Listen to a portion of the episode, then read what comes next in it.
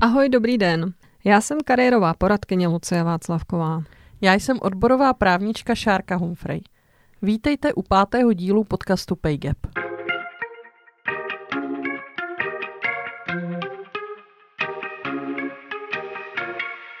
Na pracovním trhu jsme si všichni rovni, ale někteří jsou si přece jen rovnější. Pokud jste žena, můžete mít někdy pocit, že taháte za kratší konec provazu – co to vlastně znamená být ženou v práci a co můžeme dělat pro to, aby se nám v pracovním životě lépe dařilo? Dnes se budeme bavit o takzvané druhé směně. Známe ji všechny. V okamžiku, kdy skončí naše pracovní doba, většinou to neznamená, že máme hotovo. Řadě z nás v tuto chvíli dokonce nastává ta fyzicky náročnější část dne, spojená s nákupy, úklidem, vařením, péčí o děti nebo jiné blízké osoby. Jaký vliv to má na náš pracovní život a proč bychom o tomto tématu vůbec měli mluvit? Díky podpoře zastoupení Friedrich Ebert Stiftung v České republice a Alarmu je pro vás podcast dostupný zdarma. Zdarma bude také článek s řadou užitečných odkazů.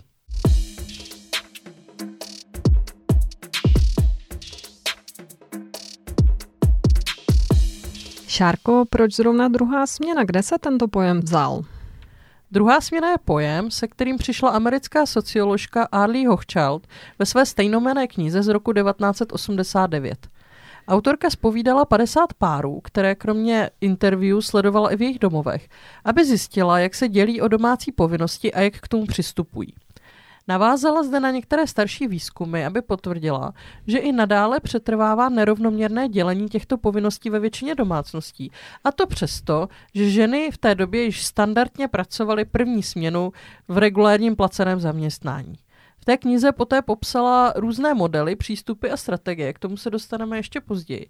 Ale právě zavedla tady ten pojem, který jako velmi dobře vystihuje, o co šlo a který my používáme často, aniž bychom kdykoliv o socioložce Arlie Hochschild slyšeli. Druhá směna, nebo někdy také mluvíme o neplacené práci žen v domácnosti, ale určitě nebyla nový fenomen. Kde se to vzalo, kde se to objevilo? V úplně první epizodě našeho podcastu pod názvem Kratší konec provazu jsem mluvila o tom, že dnešní podoba pracovního trhu začala vznikat v době rozvoje kapitalismu v té jeho moderní současnější podobě. V době, kdy se tedy začala formovat i ta aktuální podoba námezní práce, placené práce, začalo se mluvit o tom, co později sociologie nazvala reprodukcí pracovní síly. To znamená, že když ekonomická aktivita už nebyla součástí standardního denodenního fungování rodiny jako uzavřené hospodářské jednotky, tak někdo, obvykle tedy muž, opouštěl domácnost za prací a výdělkem a někdo jiný, obvykle tedy žena, musel zajistit, aby domácnost mezi tím fungovala a zároveň, aby se ten ekonomicky aktivní muž mohl najíst a vyspat a měl se do čeho obléct a podobně a druhý den opět mohl jaksi vyrazit eh, za výdělkem. Tohle to byl nějaký model, který samozřejmě nebyl univerzální, zejména u těch eh, nejchudších nebo ekonomicky nejslabších vrstev obyvatel bylo standardní, že eh, se té námezné práce účastnili jak muži, tak ženy, nebyla to žádná výjimka, ale řekněme, že už jako od té, jak minimálně u té eh, střední třídy byl ten model zhruba takový. Teprve v průběhu 20. století se postupně, a to v různých zemích různě, jak si o tom za chvilku něco řekneme, ustálil model dvoupříjmové domácnosti. A pro ženy se tedy ta placená práce mimo domov postupně stala jak nutností a zároveň i možností a nástrojem osobního uplatnění a realizace. Nicméně práce v domácnosti a péči o rodinu, tady ta potřeba té reprodukce pracovní síly nikam nezmizela. Jak tomu bylo za komunismu? O dvojím břemenu psaly české časopisy pro ženy už ve 40. Eh, letech, ale po druhé světové válce s nástupem komunismu rostla zaměstnanost žen ještě vyšším tempem. Ženy byly povolány k budování komunismu, k té podpoře společnosti a ta jejich mateřská role postupně ustupovala do pozadí. Byl tady tedy tlak na to, aby skutečně pracovali. Pro vaši představu um, už v roce 1970 ženy tvořily téměř polovinu pracovní síly. Velmi mě pobavilo, když jsem se podívala na toto téma do hloubky. Vyjádření jedné ženy z té doby v časopise, jak na to vlastně v té době reagovali muži. Ona tam psala, že její manžel měl starost, že doma bude všechno hynout. Bál se většině studené plotny ušmouraných a zanedbaných dětí a šlo mu také o jeho osobní blaho. Takže bohužel Rozhodně nedošlo k tomu, že by tím nástupem žen do toho placeného zaměstnání došlo k nějakému zapojení mužů do péče. Eh, byl tady takový eh, tlak nebo návrh různých eh, organizací na podporu ženských práv na to, aby ženy v domácnosti byly podporovány institucionálně při té péči o děti a domácnost. Takže tady postupně vznikaly jesle, mateřské mateřské školky nebo i nejrůznější vlastně nějaké organizace, bych to nazvala, které měly mm, vypomáhat v těch domácích povinnostech jako čistírny, prádelny a podobně. Ale zdaleka to nestačilo. Ono to sice v některých věcech snížilo to zatížení těch žen třeba tou péčí o děti a domácnost o něco málo, ale zapojení mužů se vůbec nezvýšilo. Když se na konci 60. let vlastně dělal nějaký průzkum, tak zatímco ženy pracovaly v domácnosti, domácnosti eh, zhruba 5 hodin denně, tak muži pouze 1,8 hodiny denně. Eh, Šárko, mně se hrozně líbilo, když se na eh, konferenci Heroin mluvila o tom, jak se to propisovalo, tohle nastavení i do tehdejší tvorby filmové. Nebo seriálové, nebo třeba Kulturní. jakékoliv jiné televizní. Eh, když se podíváme někam do 80. let, což je vlastně doba, ve které jsme vyrůstali, nebo se narodili my, vyrůstali jsme uh, o něco později a je to doba, ve které tady na tuto druhou směnu jak si nastupovala generace matek, tak eh, zrovna v, tě, v archívu televizní zábavy najdeme eh, celou řadu pěkných eh, ilustrací, jak tehdejší podoba druhé směny vypadala. Já tady uvedu dva příklady. Jedním z nich je hezká estrádní scénka, myslím si, že je to z nějakého televariete, kde jedna významná česká herečka hraje významnou vědkyni, která nedávno obdržela nějakou cenu, dost možná i Nobelovu a přijde jí navštívit redaktor televize v její domácnosti, aby ji tam našel u vysavače, perfektně upravenou, jak pígluje, šuruje tu domácnost. On si s ní chce povídat o tom jejím eh, vědeckém přínosu a namísto toho vstane její manžel začne se vyptávat po snídani a po čistých ponožkách. A vyvrcholním té epizody je, že tato významná vědkyně vaří oběma pánům kafe, zatímco oni si povídají o konferenčním stolku o něčem úplně mnohem zajímavějším, než je její vědecká kariéra.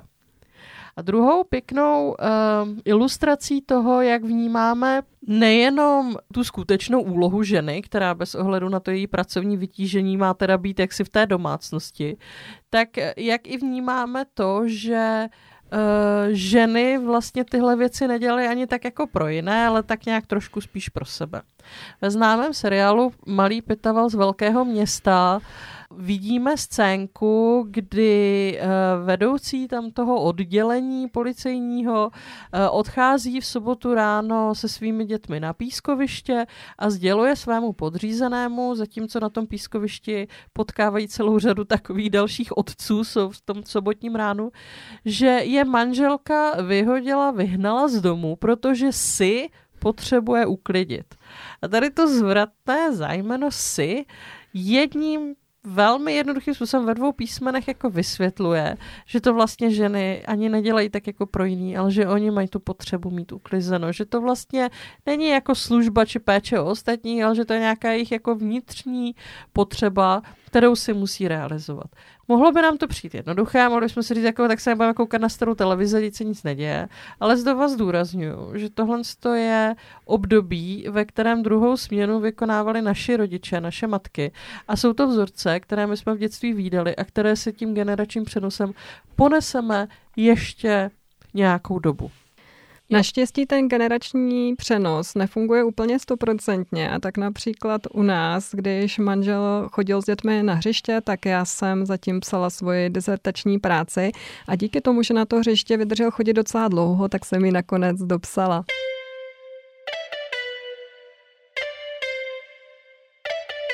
S druhou směnou se pojí takový předpoklad, že vlastně tady to rozdělení, které je pro ženy často stále nevýhodné, nám vzniká v okamžiku, kdy ty ženy jsou na mateřské a rodičovské. Tím, jak jsou v úvozovkách stejně doma a starají se o děti, tak se najednou starou začnou starat i o celou domácnost. Když bychom se podívali na nějaká data, tak ale zjistíme, že to není pravda.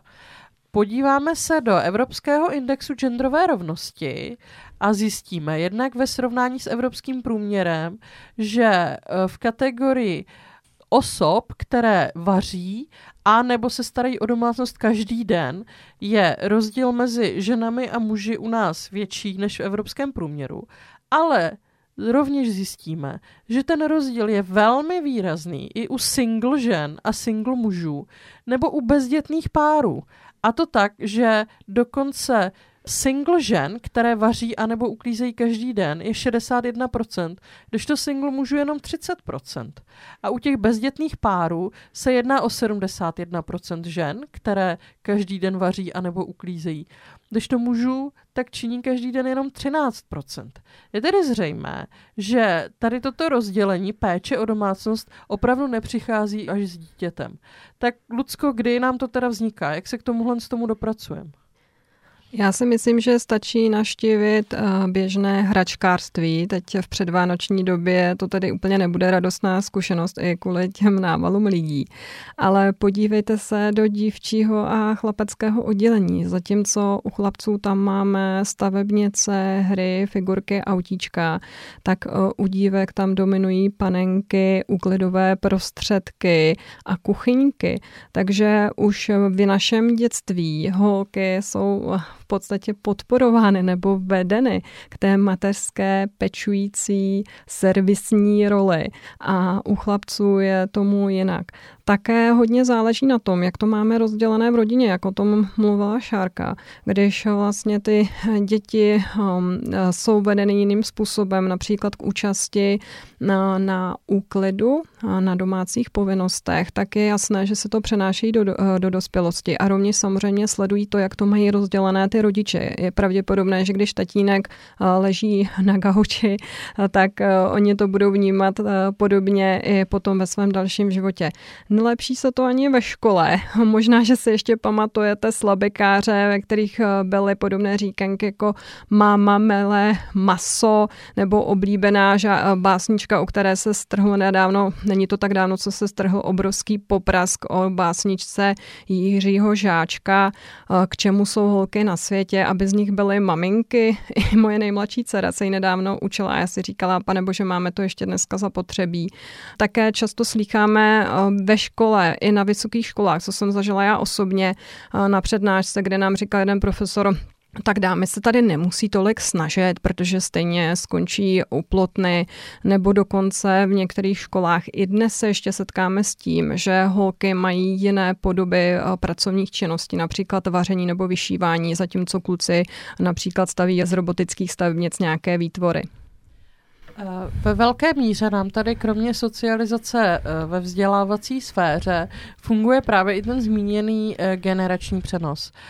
Není tedy divu, že i průzkumy mezi studenty prováděné v posledních třeba 10, 15, 20 letech sice ukazují o nějaký určitý částečný posun od těch stereotypních představ nebo tradičních představ, to, že mladí muži si sami sebe představují jako živitelé a ženy jako pečující o rodinu a domácnost budoucnost k nějakým, eh, řekněme, eh, rovnostářtějším uspořádáním, kdy ženy často chtějí spíš obě dvě tady tyto role a muži se orientují sice stále na profesní život, ale uvědomují si, že se od nich očekává jako větší domácí zapojení. Nicméně ani u těchto mladých lidí, byť můžeme vnímat nějaký posun v těch jejich názorech, už ho do značné míry nevysledujeme v tom reálném rozdělení. To nám stále prostě kopíruje právě tady ty čísla o té genderované druhé směně. Jaké další faktory mají uh, Lucie vliv na rozdělení domácí práce?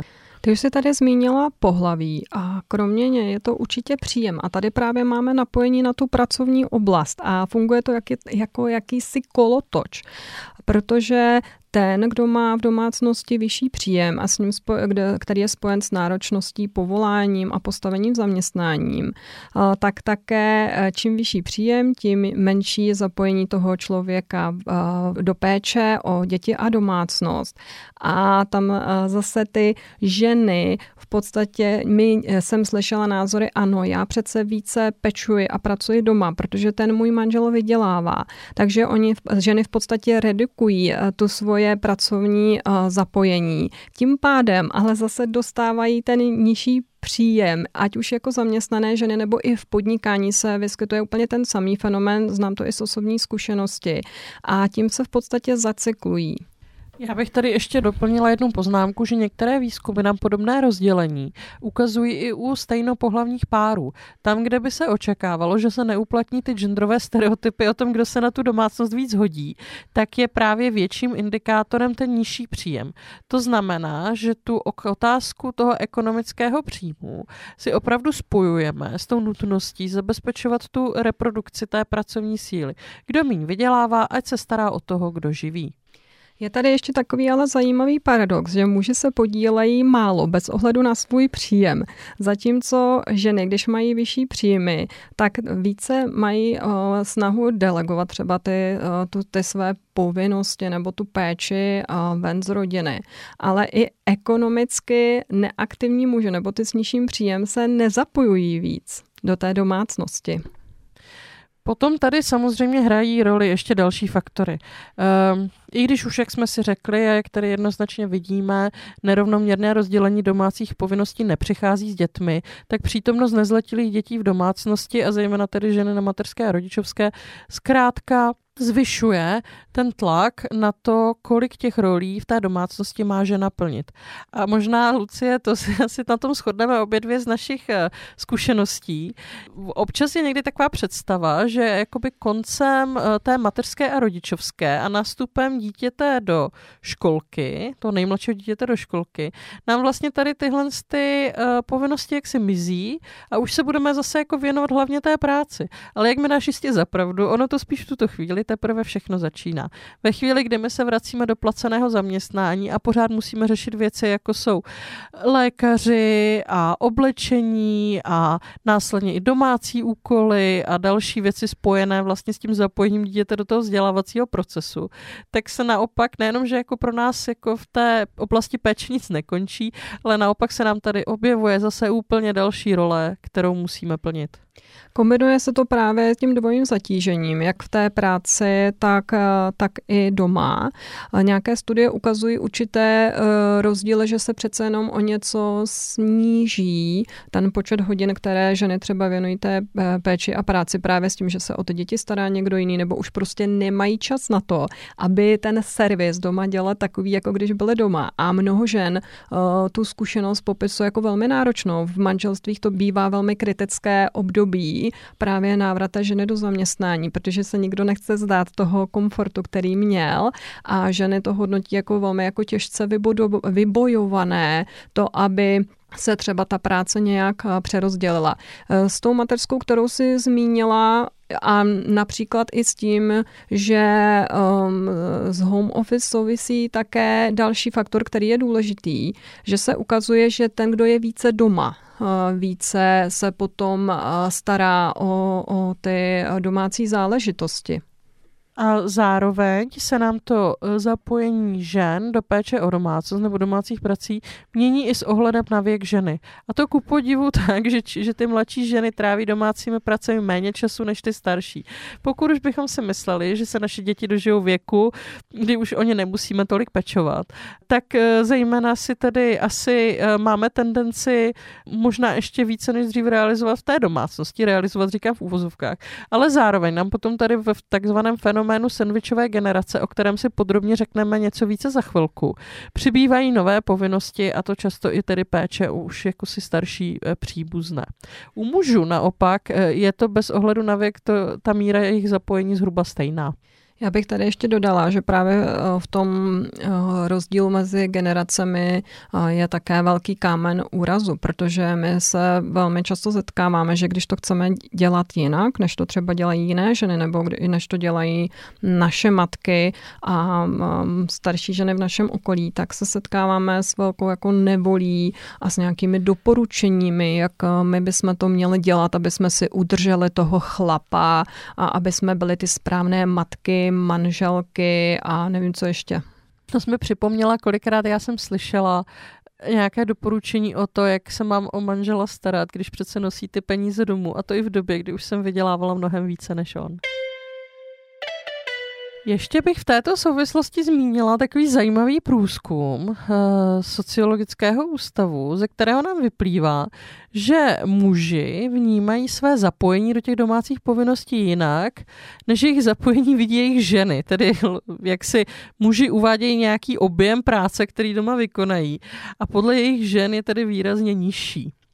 Podle průzkumu provedeného v roce 2015 ženy tráví domácími pracemi bez péče až 21 hodin týdně, zatímco muži 14 hodin týdně. Pozitivní určitě je, že během posledních 20 až 30 let se ten počet hodin neplacené práce snížil. Nicméně škoda je, že ten podíl mužů na této práci a péči se zvyšuje jen velmi pomalu. A co kdo doma dělá? Ženy, eh, to jejich zapojení je větší při přípravě jídla, ehm, mytí nádobí, nakupování, oblékání, uspávání dětí, zatímco u mužů převažovaly eh, takové činnosti jako opravy v bytě nebo organizace aktivit se uh, zatížením eh, žen péčí uh, svým způsobem poměrně výrazně také zahýbal covid.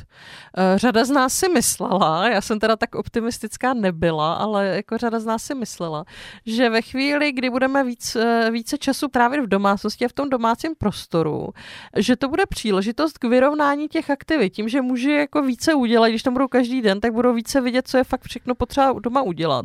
A že se zkrátka zapojí. Ale jak si to tak uh, úplně neproběhlo. Celkově došlo k navýšení objemu neplacené práce a i když se zapojení mužů o něco zvýšilo, k vyrovnání rozhodně nedošlo. Takže i když muži byli doma dostupní, neodpadal tedy ten argument, že přece ty jsi doma a já jsem v práci, tak to jejich zapojení eh, nebylo dostačující. Ono to ale probíhalo trošku jinak v různých rodinách, podle toho, jak to v těch rodinách měly nastavené vlastně v tom předcovidovém období. Tam, kde bylo tradičnější rozdělení rolí, tak to covid ještě prohloubil, takže byla tam pořád ta přetrvávající role, že muž hlavně vydělával, i když pak třeba vypomohl s vařením nebo školou u dětí. A tam potom docházelo k velkému přetížení těch matek. V rodinách, kde partneři více sdíleli ty povinnosti a tu péči, tak se to také posílilo. Řešili to například tak, že pracovali na směny, aby se vystřídali při té práci a péči a ženy měly šanci si třeba udržet tu svoji práci. Nicméně eh, dopady toho vysokého zatížení domácími povinnostmi byly zřejmé v covidu i mimo něj. Kromě toho, že eh, u matek bylo v covidové době reportováno vyšší míra ohrožení úzkostmi a depresemi, 37% proti 14% otců, tak řada žen v tomto období, zejména v období zavřených škol a školek, zkrátka rezignovala na své eh, kariérní ambice, ať už z nich jako částečně slevila, anebo třeba úplně opustila práci pracovní trh. O tom se budeme taky ještě bavit podrobněji v některé z dalších epizod, ale i mimo COVID jsou tady jako zjevné dopady toho nerovnoměrného rozdělení na ženy. Mimo jiné, jim to ubírá čas a energii, které by mohly věnovat eh, své práci, dalšímu seberozvoji, nebo třeba politickému nebo jinému veřejnému angažma. Nejde tedy jenom o to, jak si to páry nastaví doma, nebo komu co v domácnosti připadá nebo nepřipadá fér, ale jde o to, že zkrátka nikdo z nás nemá nevyčerpatelné kapacity a každý z nás má den, který trvá 24 hodin.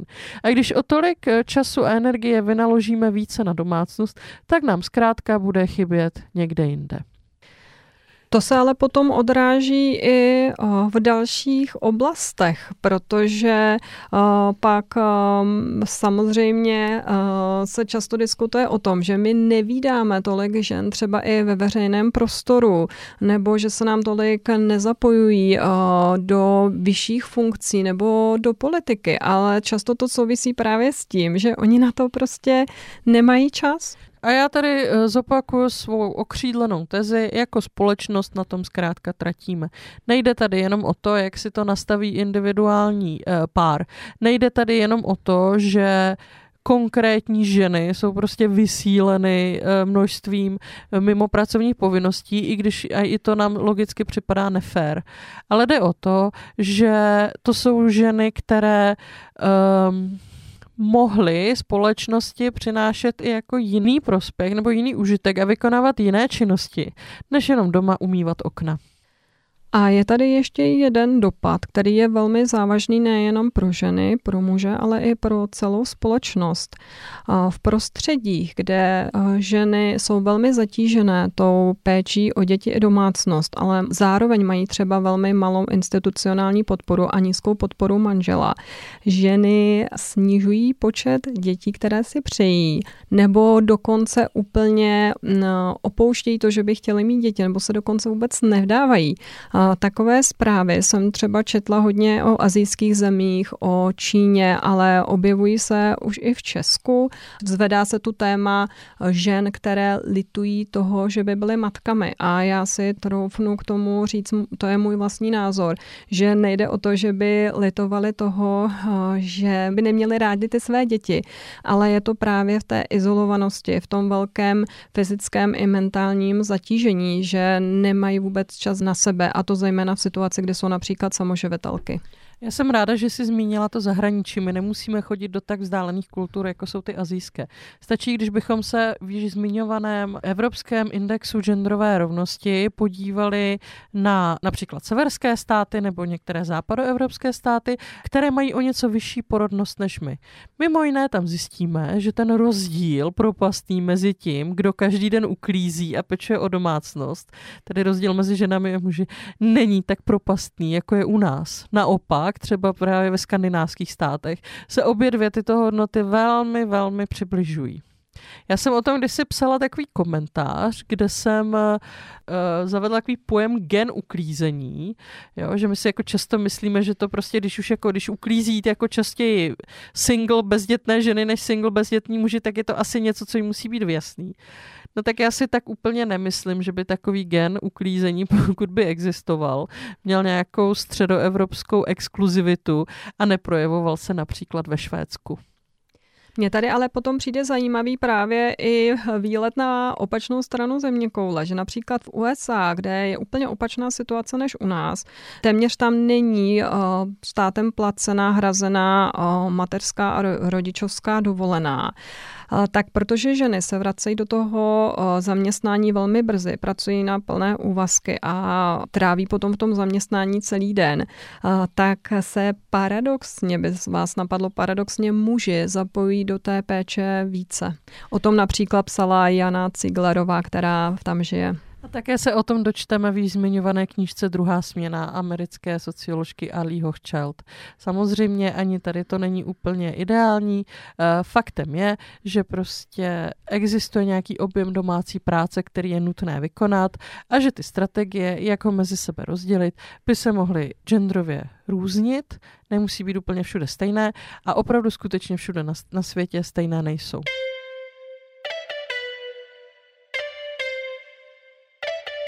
Ženy v domácnostech nefungují ale pouze jako servisní jednotky, ale zároveň někdy jako ředitelky domácnosti. Uh, myslím si, že to skvěle ilustruje sloupek od Julie Červené, nazvaný manželka. A já z něj musím kousek ocitovat, protože to je tak naprosto přesné, že mi to nedalo.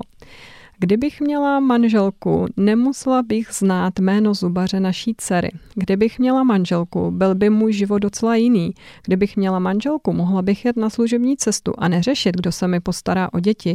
Mohla bych ráno klidně spát, i když se dítě zbudí a chce snídat, čůrat a hrát si. Prostě bych dělala, že se mě to netýká, protože mám přece manželku. Mohla bych, když bychom někam jeli, zbalila bych si svoje dvě trička a kalhotky a sedla bych si na gauč s výrazem člověka, kterého trochu otravuje čekat, až se ta manželka konečně taky zbalí věci pro sebe a dítě. A takhle ten článek v tomto duchu pokračuje a myslím si, že to velmi ilustruje, že to opravdu není jenom o to, že ty činnosti, které se v domácnosti řeší, že je fyzicky děláme, ale také právě o tom, že my je koordinujeme. A hlavně jde také mimo jiné o to, že ten soubor těch činností je neskutečně složitý. Já jsem si to uvědomila dneska při eh, jedné internetové diskuzi ohledně zhnilého ovoce v dětských aktovkách. Eh, to je taková záležitost, která je eh, asi přítomná ve všech rodinách s dětmi školního věku. Nevěřím tomu, že nikdy nikdo jako žádné zhnilé ovoce nebo zapomenutou svačinku v aktovce neobjevil. A jak jsem se z té diskuze jako dozvěděla, tak jsou jako takové celkem jednoduché strategie, jak se tomu vyhnout. V první řadě dítě ovoce do školy nedávat, což jako by mě taky napadlo, že jako nedělám. A pokud teda ovoce dostává ve škole a nosí ho domů a zapomíná ho vyndat, vydávat, tak důsledně kontrolovat aktovku. Je zajímavé, že jako automaticky se předpokládá, že tohle to bude dělat matka. A jak ty Lucie sama víš, takových drobných úkonů, u kterých ti ta druhá diskuzní strana tak nějak automaticky sdělí, že tohle přece máš dělat ty, je mnohem víc. Ale není to jenom nějaké doporučení druhé strany. V podstatě uh, matky bývají tou druhou komunikační stranou nejenom pro učitele, ale také uh, pro lékaře, uh, pro všechny instruktory kroužků. Takže neustále nám píšou a není úplně neobvyklé, že dneska v té digitální době na vás někdo mluví několika kanály najednou a řekne mi vždycky něco takového, je to jenom tento vzkaz, stačí tohle jenom sledovat a já říkám dobře, ale vynásobte si to třema, každý to dítě těch kanálů komunikačních má třeba pět a potom se nedivte, že já nestíhám všechno sledovat. Když můj syn letos po prázdninách šel do třetí třídy, tak já jsem dostala v různých časových intervalech celkem tři nákupní seznamy toho, co potřebuje. Jeden před prázdninama, jeden po prázdninách a jeden ještě pro jistotu na třídní schůzce uprostřed září. Nevím, proč jsem to nemohla dostat najednou. Stejně tak jako není úplně zřejmé, proč jsme se na té schůzce sešli ve směs jenom s maminkama, téměř bez tatínků. Ale zkrátka to je zase prostě další jedna z miliard věcí, u kterých systém předpokládá, že někdo jak si doma zpracuje. Tady už se dostáváme dál za ten eh, koncept reprodukce pracovní síly. Někam obecně, prostě k sociální reprodukci, z toho, že jak si produkujeme nové členy a členky společnosti, společnost se musí nějak obnovovat. A tady ten proces nespočívá jenom v tom biologickém, v tom, že jak si, jak si porodíme ty děti, ale i v nějakém tom procesu, který je jako spojen s tou jejich jako výchovou a socializací a tak dále. A tady prostě zkrátka někdo čeká, že to někdo bude dělat. A ten někdo jsou zpravidla ty ředitelky domácnosti. Pojem ředitelka domácnosti jsem použila, jak už si zmínila, na konferenci Heroin a mně na něm přijde uh, geniální, jak je výstižný uh, v tom, jaký význam vlastně tady ta logisti- to logistické zajištění všech těch činností, které jsou jaksi s vchodem rodiny spojených, jak je vlastně jako důležité. Jo? To je velmi komplikovaná a poměrně kvalifikovaná práce, to, že vím, co je potřeba pro děti do různých kroužků, do školy a tak dále. To, že mám přehled o tom, jaký máme doma stav potravin a co se bude vařit a z čeho se to bude vařit, co je potřeba zajistit. To, že zhruba vím, kdo v rodině má kdy narozeniny, kdy má někdo nějakou oslavu, kam naplánujeme výlet a podobně. To je všechno poměrně jako velmi komplexní. A do toho vstupuje fenomén multitaskingu. Často se o ženách tvrdí, že my máme nějakou uh, super schopnost, že jednak to dokážeme uh, v hlavě všechno udržet a jednak to dokážeme ideálně všechno zvládat najednou. No a to je právě to. Musíme to mít v hlavě, musíme se o to starat, musíme si na to utvořit nějaký systém, ve kterém tyhle věci budeme evidovat a zároveň se očekává, že teda pokud už to nevytvoříme sami nebo nevykonáme sami, že to na někoho delegujeme. Ať už na muže nebo na děti. Že nám budou pomáhat, že jak si zapojíme, ne, že je to samotné napadne, že vidí, že je potřeba něco udělat, tak to udělají, ale že prostě aspoň nebudou uh, úplně příliš protestovat, když jim něco uložíme. Říká se tomu uh, také takzvaná mentální zátěž, eh, v angličtině jako mental load. A na to, jak je toto vyčerpávající psychicky, byť třeba nezbytně ne fyzicky, vyšel krásný komiks, který byl přeložen i do češtiny a ze kterého to musí být jasné úplně každému. My jsme se zatím tady bavili hodně o péči o děti, ale s tím, jak nám populace stárne, tady také vystává problém péče o naše stárnoucí rodiče a také řada rodin se potýká s onemocněním svých blízkých nebo s nějakým handicapem, který také vyžaduje péči o bližního. U řady žen potom dochází k takové situaci, kdy se jim um, kombinuje ta péče o různé osoby, například o děti a zároveň o své stárnoucí rodiče a potom mluvíme o sandvičové generaci. O sandvičové generaci uh, mluvíme i ve spojení s jiným pojmem a to je pojem neformální péče. Neformální péčí rozumíme uh, péči o nějakou blízkou osobu, závislou na podpoře pomoci nebo péči blízkými rodinnými příslušníky, příbuznými nebo známými. A z pravidla ji oddělujeme od péči právě o ty nejmenší děti a většinou jim rozumíme opravdu péči o naše rodiče, případně o rodiče manžela. Je to uh, velmi složitý problém, kterému se zejména v té ekonomické rovině budeme věnovat v samostatné epizodě, věnované jak neformální péči, tak postavení žen na pracovním trhu ve věkové kategorii 55+. Plus. Ale zmínila bych tady jednu důležitou věc, která vlastně je zásadní nebo je jakoby ilustrativní a týká se veškeré péče, nejenom té neformální. Z výzkumu muži a ženy pečující o seniory v rodině, kde na článek z tohoto výzkumu pochopitelně najdete odkaz v doprovodném textu, nám vyplývá, že muži o této starší věkové kategorii pečují uh, poměrně relativně více relativně často. Více, než jak to vidíme u jiného zapojení do tady těch, řekněme, otázek spojených s druhou směnou. Ovšem, rozdíl byl v tom, kdy se muži k té péči dostali. Často to bylo tak, když zkrátka pečovat nemohl nikdo jiný. Například e, pečující muži byli buď to jedináčci, nebo měli bratry, kteří se s nimi o péči dělili a žádný z pečujících mužů, který se účastnil tohoto výzkumu, neměl sestru. V této souvislosti můžeme zmínit dvě věci. Jednak, že tady existuje silná norma péče z lásky, která je silně genderovaná. Zkrátka se očekává. Společnost jednoznačně očekává, že se ženy postrají vždycky a od každého, kdo to potřebuje. A druhá věc je, což bylo zajímavé u těch pečujících mužů, a je to něco, co bychom se od nich mohli naučit. Pečující muži byli od té péče jakýmsi způsobem trošku distancování. Velice eh, dobře to ilustrují citace těch mužů, těch, se kterými byl prováděn ten výzkum, které najdete v tom doprovodném článku, no v tom článku z toho výzkumu. Oni byli schopni se na tu péči podívat tak nějak jako odosobněně, tolik jí citově neprožívat, brát jí víc jako nějakou povinnost, která se musí udělat. Stejně tak byli více ochotní říci si o pomoc, nebo byli více ochotní zaplatit nějakou sociální službu nebo nějakou jinou formu oficiální pomoci, pokud už měli za to, že zkrátka tu péči v té osobní podobě dále uh, poskytovat nemůžou můžou. Jak ale z této situace najít cestu ven a nastavit si to tak, abychom my jako ženy měli více času a jsme více muže, případně další členy rodiny? Ali Hochschild ve své zmiňované knižce Druhá směna popisuje, že ženy měly určité představy o tom, jak by rozdělení práce mělo vypadat.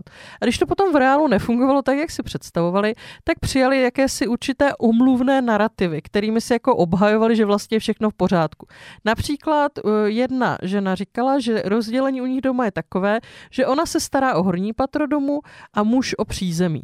Zdánlivě je to spravedlivé, ovšem v přízemí bylo mnohem méně práce a navíc to vzhledem ke skutečnosti, že tam byla domácí dílna a garáž, více souviselo s mužovými zálibami, než ten objem činností, které musela žena vykonat opatroníž. To asi není úplně nejefektivnější individuální strategie. Lucie, co bys myslela, že by mohlo být lepší? Lepší by bylo začít hnedka od malečka s tím, jak to máme v rodině, zapojovat kluky i holky, nerozdělovat ty domácí práce na holčičí a klučičí. A jak jsme už tady zmínili, tak také pracovat s tím, jak to máme nastavené s tím partnerem. K tomu například Eliška Kodyšová ze společnosti Aperio doporučuje, abychom si sepsali všechny činnosti, a to nejenom na úrovni těch konkrétních aktivit, jak je děláme, ale také včetně těch zodpovědností, za co kdo má zodpovědnost. A potom, abychom si je s partnerem rozdělili, já do toho doplním eh, případně i s dětmi, když už jsou v tom věku, kde to mohou zvládnout. Eh, u nás třeba jsme si k tomu ještě vzali to hledisko, co kdo raději dělá, protože samozřejmě, eh, když já vím, že manžel rád vaří, tak toho velmi, velmi ráda využiju. A velkým pomocníkem jsou nám k tomu rozdělování a k těm zodpovědnostem také digitální technologie, jako je například například sdílený a sdílený kalendář, kde máme dobře rozepsáno, kdo kdy pečuje, kdo kdy pracuje. To, co nám chybí a vnímám sama, že je to důležité, mít i pravidelné dny, kdy si společně naplánujeme, jak to bude v tom dalším časovém období, protože já jako rodič velmi jako vnímám, že, že jsou ty, ty povinnosti nebo to, co je třeba dělat, že to není všechno stabilní, že něco se mění časem a je opravdu potřeba se na to domlouvat pravidelně. Potom ještě dám jednu zmínku i k právě k většímu zapojení dětí, protože s tím partnerem se domluvíte, je to dospělý a už nějak zodpovědný člověk. V některých případech se domluvíte snáze, než právě s těmi potomky. A tam vlastně musím říct, že my jsme e, o něco jako zanedbali to, že z mých zkušeností jsme je začali zapojovat později, než to bylo možné a už to bylo náročnější. A mně nebo i dalším rodinám se osvědčilo třeba to propojit s nějakým kapesním, nebo někdo to propuje s časem, který třeba pak mohou trávit na digitálních technologií, nebo tady dokonce existují už různé hry, které pomáhají zapojit eh, děti do těch povinností a nejenom je dělat, ale odpovídat si za ně. A na rozdělení péče o domácnost a celkově druhé směny eh, jsme se zeptali výtvarnice a komiksové ilustrátorky Toybox. My vlastně to máme rozdělený tak s mým mužem od začátku, my máme čtyři děti a od té doby, když se narodily naše dvojčata, vlastně protože ty předchozí děti má můj muž z předchozího vztahu, tak jsme vlastně tu péči měli rozdělenou celou dobu na půl. Takže včetně eh, starosti o to, když byly miminka, přebalování, koupání, všechny tady ty věci, tak jsme dělali na půl a vlastně tohleto rozdělení zůstalo. A je to vlastně během té doby, co se o ty děti staráme, tak jako by mně se podařilo vyjednat, eh, že máme rozdělený i nějakou tu mentální jako zátěž, nebo tu prostě péči vlastně nějakou jakoby eh, víc eh, třeba nějakou mm, promyšlenou nebo jako plánovací, tak vlastně i tu teď máme na půl. Když jsou dva partneři v té domácnosti, tak si myslím, že přirozeně jeden z nich eh, nějak víc eh, jako tenduje k tomu, jak ty úkoly nějakým způsobem jako k němu gravitují, nebo určitý úkoly k němu gravitují, eh, nebo vlastně třeba k jednomu přicházejí různý úkoly, jak k druhému druhý. A my jsme našli takový systém, eh, který se jmenuje Fair Play a ta knížka vyšla i v češtině pod takovým dementním názvem eh, Supermatky musí být, nemusí být šílené, což ji podle mě hodně poškozuje, ale ta knížka sama o sobě je skvělá a je od Evy Rocky, která vlastně přišla na to, že když si tu péči rozdělíte nikoli jakoby paritně 50 na 50, ale nějak férově v rámci té domácnosti, oba ty partneři to vnímají jako férové rozhodnutí, takže jim to oběma usnadní život, protože zatímco my ženy, třeba na nás víc spadá nějaká komunikace, škola, školka, dejme tomu nějaký prostě hlídání, já nevím, doktorů prostě a tak dále, což tak jakoby může a nemusí být, tak vlastně ten tradiční tradiční systém rozložení těch rolí, nebo ten patriarchát je vlastně eh, nerovný i k těm mužům, který vlastně zase se ty manželky dostávají do takové jakoby trucující pozice a potom vlastně místo toho, aby nějak jakoby normálně jim řekli o to, co potřebují, tak vlastně mají tendenci zase jako na ně nadávat nebo vlastně eh, jim to říkat třeba pasivně agresivně nebo jako je nějak eh, hejtovat za to. A vlastně tady ten systém je postavený na otevřený komunikaci a na tom, že vlastně si všechnu tu práci, kterou děláte v té domácnosti, to znamená jednak eh, třeba vaření, uklízení, prostě nějaký, tak vlastně my jsme si to napsali na začátku na kartičky a včetně té neviditelné práce, včetně nějakých úkolů, jako je třeba plánování dětských oslav, eh, udržování nějakých eh, styků s rodinou, s rodinou nebo s širší rodinou, a potom jsme si to rozdělili a tam je to skvělý v tom, že vlastně se zviditelní ta neviditelná práce. Takže i vlastně můj muž se ukázalo, že je v některých věcech jako vlastně mnohem efektivnější a lepší než já. Tam vlastně jde o to, cílem je, aby vlastně ta dvojice nějak fungovala dohromady efektivně a aby měli oba z toho jako dobrý pocit nebo neměli pocit, že jsou nějakým způsobem jako vykořišťovaný. A to se samozřejmě v tom čase se to nějak jako mění, ale vlastně tady ten systém má tendenci nějak to udržovat v nějaký stabilitě. Takže se vám povedlo zbavit se funkce takzvané ředitelky domácnosti, o které už jsme dneska mluvili. Vybavíte si nějaké problémy, které tato metoda generuje? Tak já si myslím, že těch problémů jako pořád, eh, jako každá domácnost, tak ty problémy tam pořád jako existují, nebo jako rozhodně to, že si to takhle jako rozdělíte, neznamená, že byste ty problémy eh, neměli, nebo že vlastně by z toho nějaký, že by to, to negenerovalo jako třeba nějaký jakoby konflikty, nebo nějaký prostě jako do, další potřebu nějakého jakoby domlouvání o tom, nebo jakoby zpřesňování toho, tam vlastně eh, v čem je to jakoby dobrý, tak je to, že že všechny karty jsou na stole a nikdo není v tom jako kdyby ublížený. Jo, že se o tom můžete prostě poprvé vlastně otevřeně bavit, já dělám tohle, ty děláš tohle.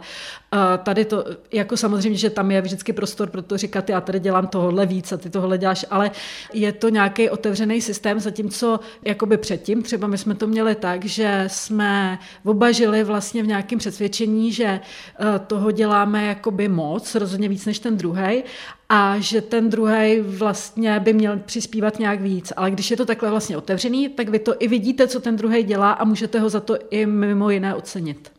Děkujeme mnohokrát za sdílení. Odkaz na publikaci, kterou Toybox zmiňovala, najdete samozřejmě v doprovodném článku k dnešní epizodě.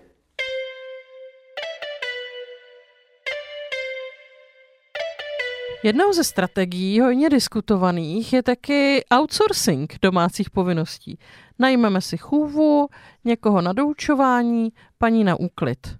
Objednáme si jídlo přes donáškovou službu a takových eh, dalších eh, možností, jak toto outsourcovat, bychom našli celou řadu. Nic proti ničemu. Jsou tady prostě služby, které můžeme využít a, a každý ať dělá, jak uzná za vhodné. Je ale součástí velké feministické debaty téma tzv. globálních řetězců péče a toho, jestli je v souladu prostě s nějakým feministickým světonázorem přenášet tady ty povinnosti z té své rodiny na nějakou třetí osobu. Nechci tady nikomu říkat, co má nebo nemá dělat, ale je podle mě důležité nad tímto vždycky alespoň přemýšlet. Protože pokud budeme mít na paměti to, že veškeré věci související i právě s úpravou té domácnosti mají nějaké celospolečenské dopady, tak bychom toto neměli opomíjet. Já si tady dovolím stručně citovat ze svojí knížky Proč jsme tak naštvané, eh, kde tomu věnuju takový stručnější odstavec. Jedna věc je dát děti do školky nebo dětské skupiny, kde ženy fungují ve standardním zaměstnání. Jiná věc je nechat si děti hlídat studentkou speciální pedagogiky za peníze sice na ruku, ale řekněme oproti brigádové hodinovce nadstandardní. A úplně jiná věc je nechat si za pár korun uklízet domácnost od ekonomické migrantky, která nejspíš nemá elementární sociální zajištění. Nehodlám nikoho kádrovat, ale zrovna můj feminismus se právě na tomto láme. Tím jsme se dostali ještě k jednomu aspektu, o kterém zatím nebyla řeč, ale je velmi důležitý. A to je ekonomická hodnota té neplacené práce, kterou my vykonáváme v domácnosti. Jedním z takových, jednou z takových ironií ekonomického systému je, že za tuto práci nás nijak neodměňuje, dokonce se tváří, že je v podstatě bezcená. Ale pokud bychom ji zdarma nevykonávali v těch objemech, v jakém ji vykonáváme, tak by se jednoduše zhroutil. Také zajímavé si na trhu najít, kolik by tu rodinu stálo, kdyby na místo nás musel se najmout nějaký ten externí člověk za opravdu spravedlivou férovou odměnu. Pak bychom najednou viděli, že to skutečně není malá částka. Na hodnotu této práce mimo jiné poukazovalo hnutí Wages for Housework ze 70. let. A když už jsme u historie, tak zmíním ještě jednu zásadní událost tohoto období. A to byla slavná islandská stávka žen v roce 1975, kdy ženy přestaly vykonávat veškerou tu neplacenou práci v domácnostech a v islandských večerkách se okamžitě vyprodaly párky. A pokud bychom si z tohoto měli vzít nějaké ponaučení, bavme se o tom, jestli všechny ty povinnosti té ředitelky domácnosti, které na sebe klademe nebo bereme nebo akceptujeme jako nevyhnutelné, jestli je skutečně musíme dělat. A pokud je nemusíme dělat, jestli je musí dělat někdo jiný, anebo co by se vlastně stalo, kdyby se nedělali vůbec. Možná nakonec zjistíme, že je skutečně nepotřebujeme a možná, že konečně docílíme toho, že za nás domácnosti bude dělat někdo jiný.